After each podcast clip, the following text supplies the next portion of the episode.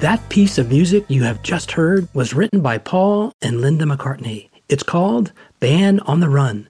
But here we pause for a spoiler alert.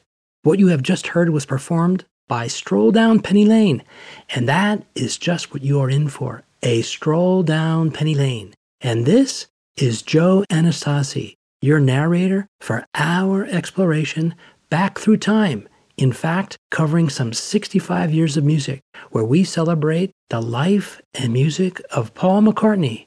Okay, let's dig in. Let's investigate this song of Paul's, Band on the Run. The first thread in our narrative addresses the inspiration underlying the first two sections of this song. The second thread in our narrative addresses the unusual recording experience that Paul and Linda had in the recording of this song. And in the third thread in our narrative, we reveal the song that served as Paul's inspiration for the writing of the third section in this song, Band on the Run. So let's start at the very beginning. In order to witness the origin of this song, we'll need the services of our little time machine. To go back in time, we just press this button and off we go. We have landed in London, England. The year is 1969. We find ourselves just inside the newly renovated headquarters for Apple Corps Limited, the Beatles Multimedia Corporation, which is not to be confused with Apple, the multinational technology company with its iPhones and App Store, which of course did not yet exist. But nonetheless, you would know this building. Why? Because this is the building where the Beatles' rooftop performance took place on January 30th, 1969. That is, up until the point in time that the London constables stopped it. But today, with the assistance of our little time machine, we find ourselves observing a sort of business meeting that is being held in a tiny conference room in this building. We can see the four Beatles. They're sitting at a conference room table. It turns out that we've arrived at the very moment that John Lennon is announcing to everyone in the room that the Beatles were broke. They were out of money. And with that, the sound of a chair squeaking from weight on it, of someone sitting forward in his wooden chair, draws our eyes across this room to the other end of the conference room table, where we can see this new, looming presence in the room. He is a large man. As he leans forward, he begins to take charge of this business meeting. John and George, as well as Ringo, are listening attentively to this heavy-set man. This fellow is now dominating the conversation, and despite the fact that he is wearing a brown three-piece business suit, he is disheveled and rumpled appearing. Paul McCartney, though, is not looking at the man who is speaking, for Paul has an understanding of all that he needs to know about this man. The name of the individual the others are intently focused on is Allen Klein. He is promising the Beatles fabulous wealth, and with this, John, George, and Ringo proceed to vote to have this Allen Klein character installed to head up the management of the band's company, Apple. But Paul loathes this man, and Paul has refused to sign the management agreement with Allen Klein. The problem, though, is this Paul is now stuck with a manager he despises. And that one thing, Paul McCartney's loathing of this individual, Allen Klein, forms the connection to two famous songs that Paul would soon come to write. One song being Band on the Run, which is the focus of our story today and which we will turn to again in a moment. But interestingly enough, Paul's loathing of this man, Allen Klein, served as the creative motivation for another song that Paul also wrote in this year, 1969.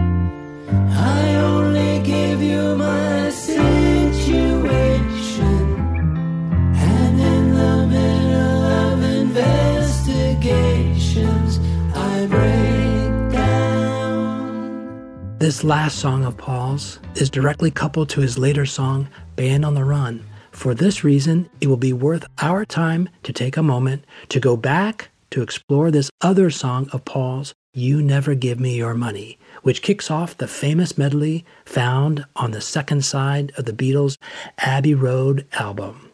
For in this earlier song, You Never Give Me Your Money, Paul establishes right from the outset a mournful narrative storyline.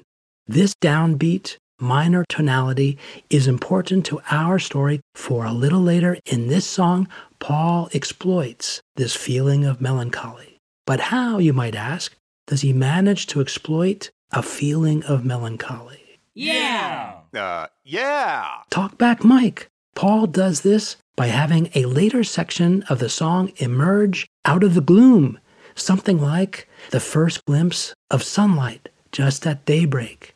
And Paul accomplishes this by transitioning the song to a major sunny key center for this later section of the song.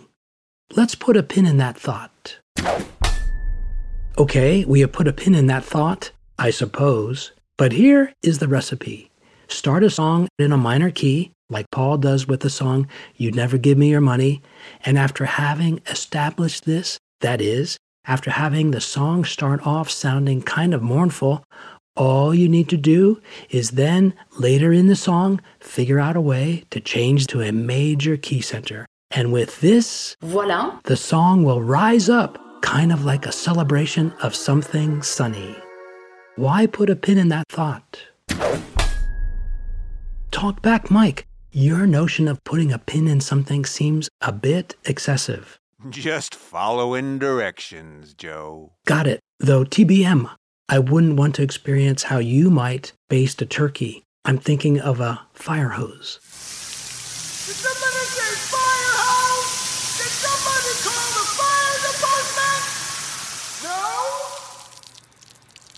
No? All right, continuing now. The answer to this question is that approximately four years later, Paul will do exactly this and big time in his later song, Band on the Run. In fact, this song, Band on the Run, is also a medley comprising three different segments. And by the time we get to the second section of the song, Paul has skillfully directed us into a minor key center where he expresses the feeling of a mournful dirge, a lament of being locked up.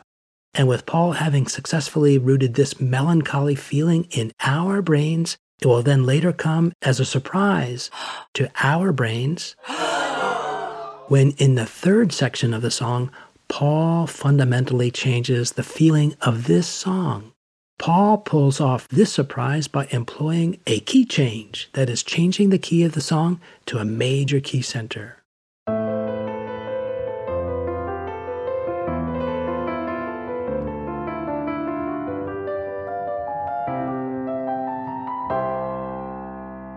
And this key change in this song occurs just at the jailbreak.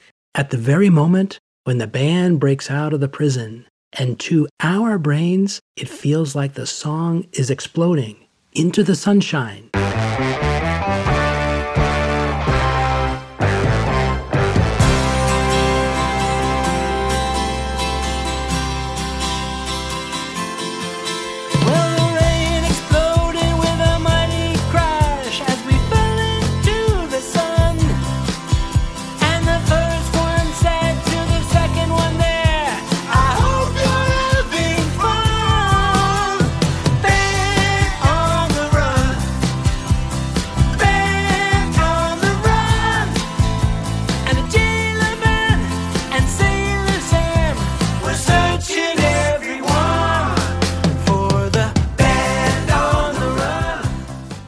Here I have a little confession to make.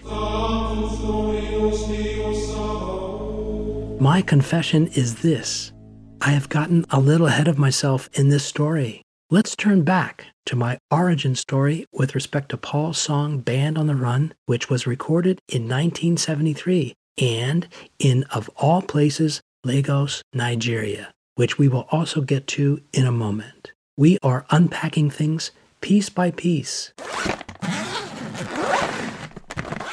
As we discover in this narrative, Paul's song, Band on the Run, had its genesis all the way back to this earlier song, You Never Give Me Your Money, found on the second side of the Beatles' Abbey Road album.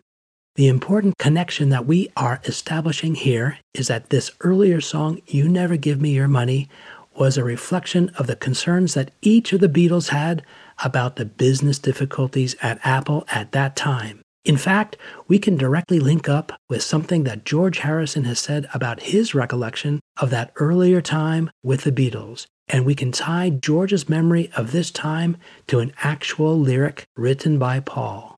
George Harrison's recollection is documented in the Beatles anthology, where George sums things up pretty succinctly.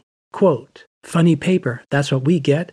We get bits of paper saying how much is earned and what this and that is, but we never actually get it. Unquote. And now here we get to the nub of things because just as the Beatles were recording their very last album, we find Paul writing a lyric that expresses the sentiment that was expressed by George Harrison, and we discover it in the first two lines of this song that Paul wrote You Never Give Me Your Money. You never give me your money. You only give me your funny paper. And after the demise of the Beatles, we can find other evidence of Paul writing lyrics that were expressly based on his memories of those troubled times the Beatles had experienced earlier in 1969.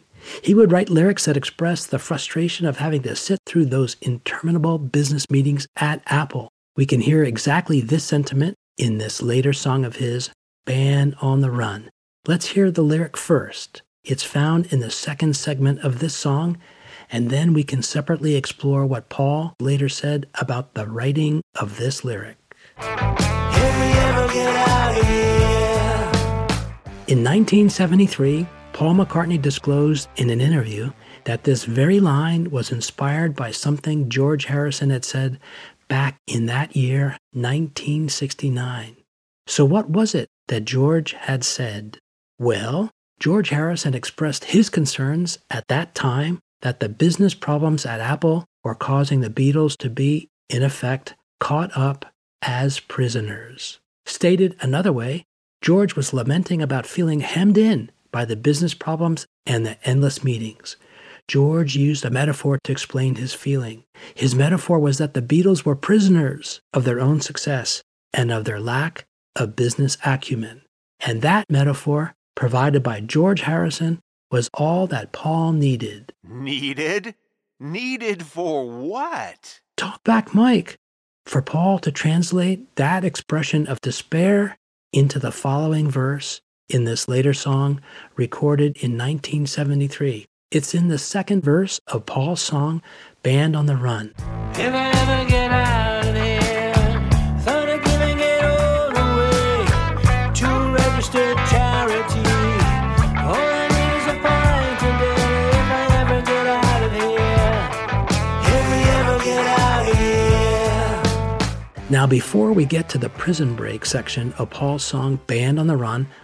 let's turn to the recording process for this song. This subject, the recording process, forms up the second thread in our narrative.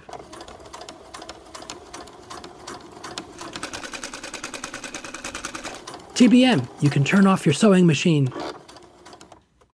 The second thread of our narrative involves storytelling, not using a sewing machine to sew fabric. Darn. That was a pun, by the way. Thank you for that, TBM. Anyway, returning to the second thread in our narrative, the song Band on the Run was recorded at two different times and at two different locations.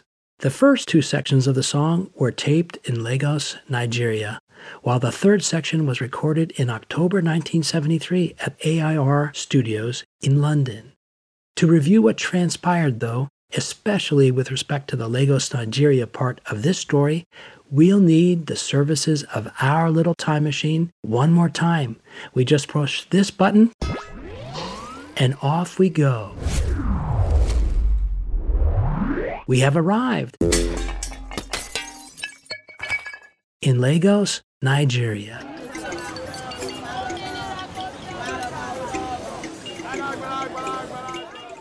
And the year is 1973. Paul McCartney was of the belief that he could benefit from a fresh approach to recording some of the new songs that he had come up with. And so he thought that physically undertaking this recording session in a fresh, new geographic location would perhaps be stimulating. We'll be right back after this short break, so stay with us.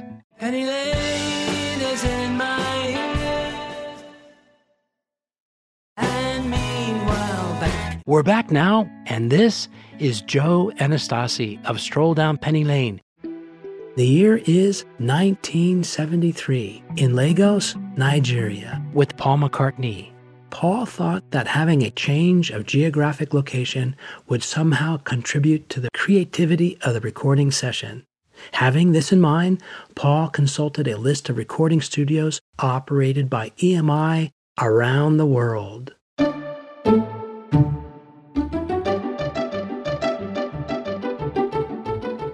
And Paul McCartney somehow decided to settle upon a recording studio that was owned and operated by EMI and which was located in Lagos, Nigeria.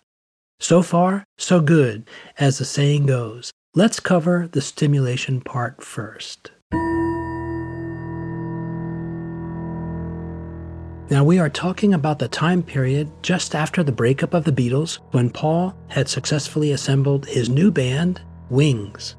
By way of background, by 1973, Wings had been together for a couple of years.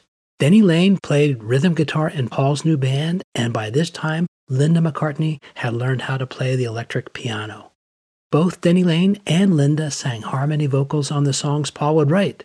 From the very outset, the drummer in Wings had been Denny Seiwell. The lead guitarist, however, was new to the band in 1973. His name was Henry McCullough. And here is where our story pivots to Paul's lead guitarist, Henry McCullough. This is the Henry McCullough who had famously improvised the guitar solo for Paul's song My Love. In fact, this guitar solo had been improvised by Henry on the spot and in one take in front of Paul McCartney and in front of a 50 person Philharmonic orchestra.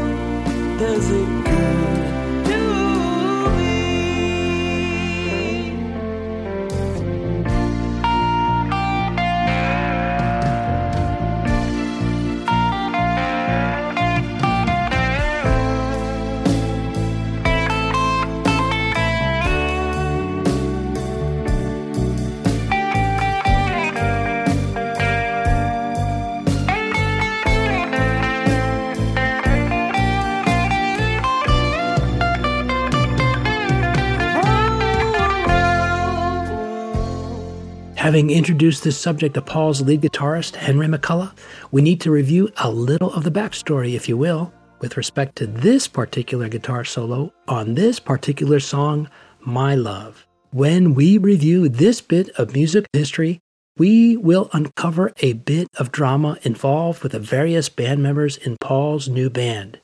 And this should not surprise us too much, because any band of musicians, for example, a band like Wings, includes multiple human beings who each have their individual histories and points of view, and tendencies, and foibles, and idiosyncrasies.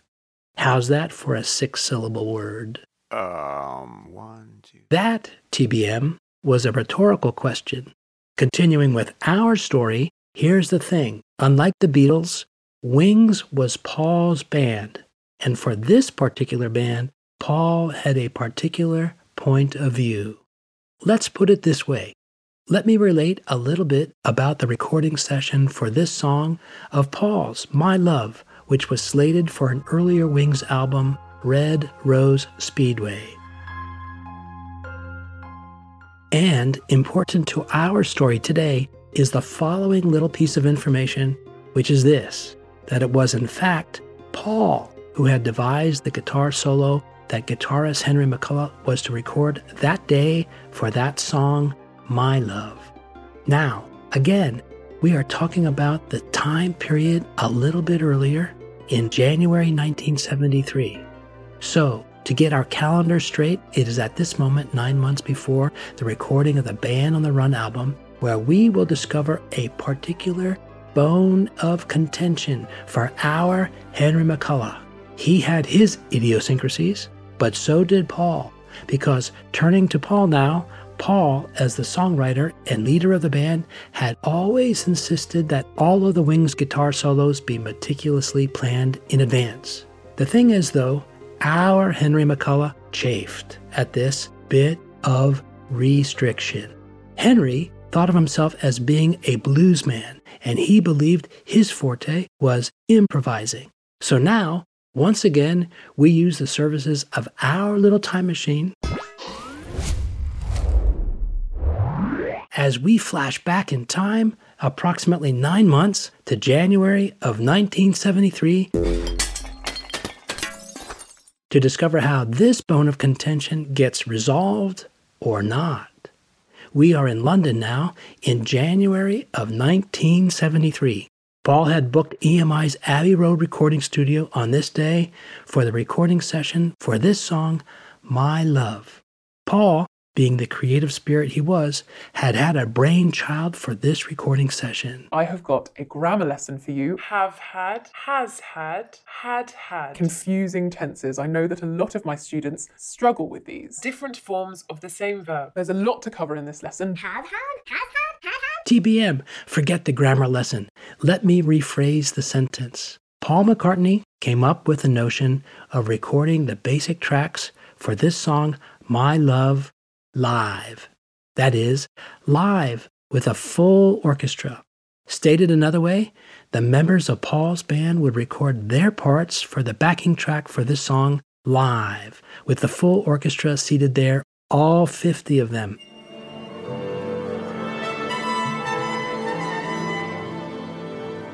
If I may, Professor, what I believe our esteemed show host intends to convey is that the drums, the bass, the electric piano, the electric guitar, and the orchestra were to be recorded to tape at the same time, together, simultaneously, as a single ensemble performance capturing all those instruments for the basic track. This was a rare and expensive approach at the time, and since. Sources state that Paul played electric piano and Denny Laine played bass. Around 20 takes of the song were recorded to get the final basic track. Curious to know if Paul's final lead vocals and or the harmony vocals by Linda McCartney and Denny Laine were also recorded at that same time. Records from EMI Studios indicate that overdubs were recorded a day or two later. Oh my god, who cares? Contact us if you have the answer. But there is yet a twist to this recording session. Professor? The twist to all of this was exactly this Paul's guitar player, Henry McCullough, was to be set up right there with his guitar plugged into an amp, and he was to play his solo, the guitar solo devised by Paul McCartney, in order for the recording engineers to capture what Paul hoped would be, quote, a certain feeling, unquote.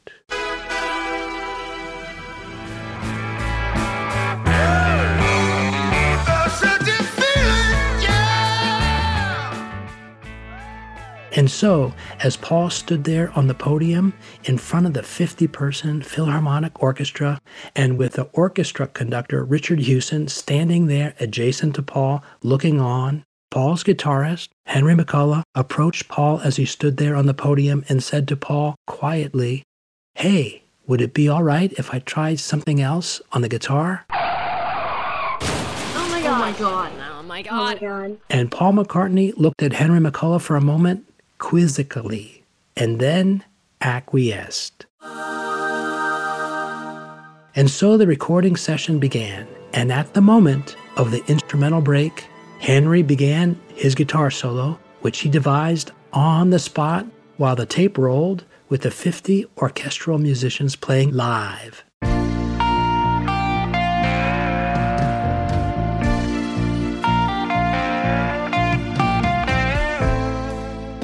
Now, to be sure, Henry McCullough's guitar solo was nothing short of brilliant. And as Henry recounted this moment later in his life, he explained that he drew his inspiration from, quote, the power of the orchestra and the guitar he had slung around his neck, unquote. Now, all of this occurred in January of 1973. The problem, however, was, well, we will see the problem as our story unfolds. Nine months later, as Henry McCullough and the rest of Paul's band Wings began rehearsals for the next Wings album, the album that would turn out to be the Band on the Run album, our Henry McCullough thought to continue with his haphazard approach of creating his guitar parts. Haphazard. Well, that sounds a little judgmental. TBM, fair enough. Let's put it this way then. Paul's lead guitarist, Henry McCullough, had chafed a little with the careful planning and organizational approach that Paul had always used in crafting his songs. Or we can look at it from this other point of view. Henry McCullough, having successfully improvised the lead guitar solo on the massive hit My Love, wanted to continue with his ongoing philosophy, which was to continue to improvise on the spot. Now, the difficulty with this was that there existed another point of view on this subject. Everything about Paul McCartney was diametrically the converse of this. With his music, Paul McCartney was meticulous. By this I mean every part was to be thought out meticulously in advance.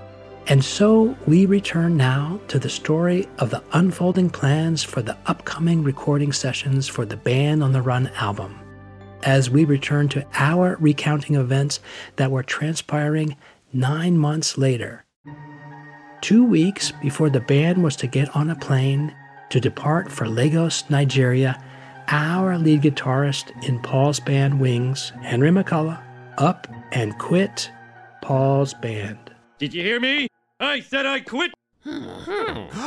The fact that guitarist Henry McCullough had up and quit added to the frustration that had been growing in the band's drummer, Denny Seiwell. And so, as this information began to settle in for him, we moved to the next event, which occurred the evening before the rest of the band was to depart for Lagos.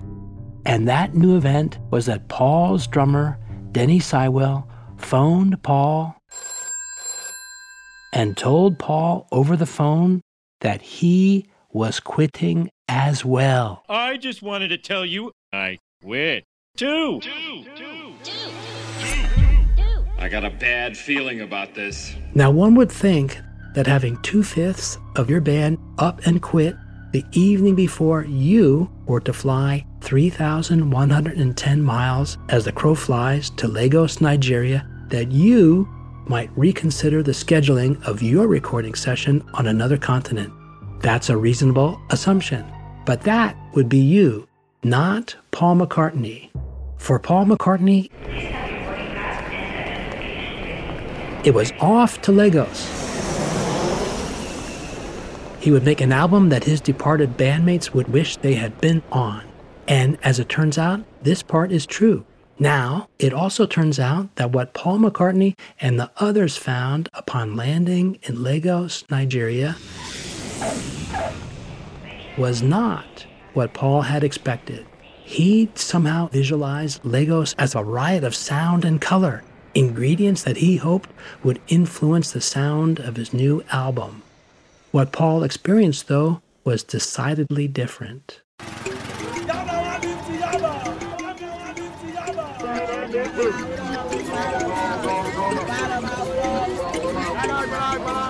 One wake up call for Paul and the others came when Paul and Geoff Emerick, the Abbey Road sound engineer who had accompanied Paul to Lagos, experienced the cultural shock of visiting the recording studio. It turns out that the EMI recording studio was located on Wharf Road in the port area of Lagos.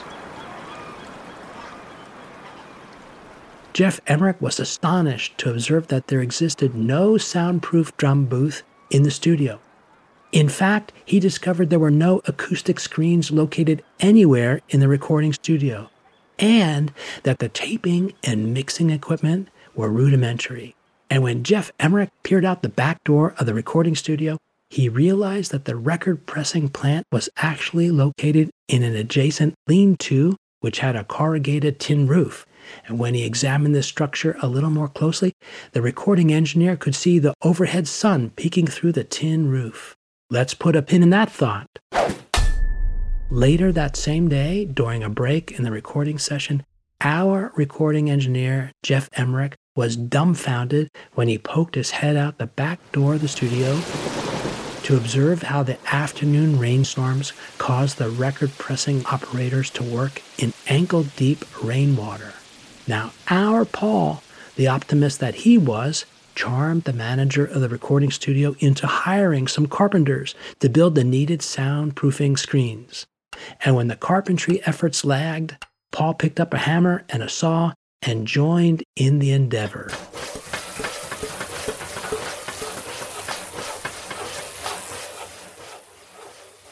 Meanwhile, Geoff Emerick went ahead to make the adjustments needed in order to make the control desk suitable to record the band.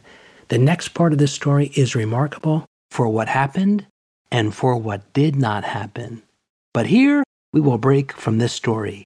We will resume the telling of this tale in our next Stroll Down Penny Lane episode. So go get a snack, freshen up a bit, and then rejoin us in the telling of this story in episode 8. Band on the Run, The Origin of a Hit Song, Part 2.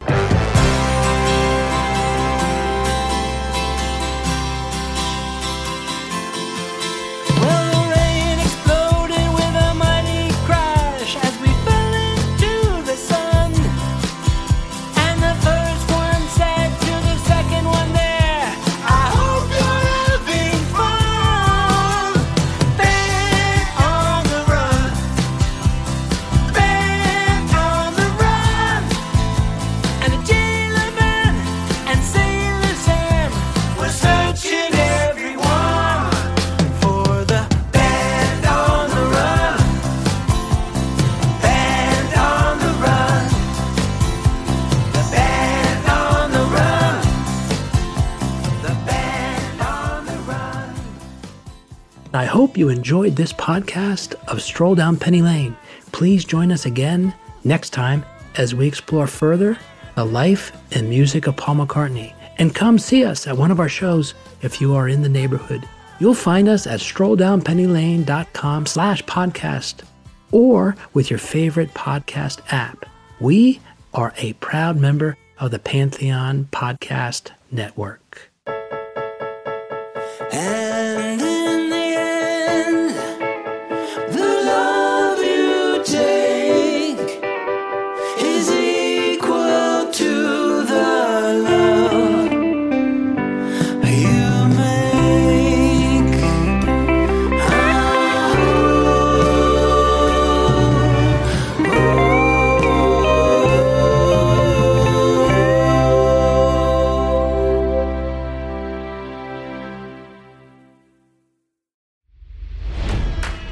It's NFL draft season, and that means it's time to start thinking about fantasy football.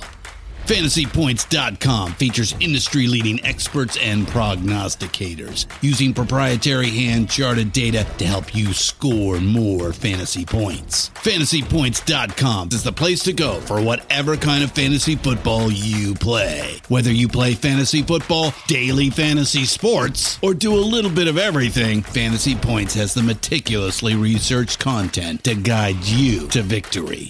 And why wait for the fall? Fantasy Points also covers the new spring football league, the UFL. Join the guru, John Hansen, Scott Barrett, Joe Dolan, and other massive names in the fantasy football universe with an exclusive offer. Use code Pantheon for 15% off any fantasy points package, including the all in package, with access to every article, tool, and data nugget that Fantasy Points has to offer. That's fantasypoints.com and code Pantheon for 15% off at Fantasy Points. Fantasypoints.com. Code Pantheon. Score more fantasy points.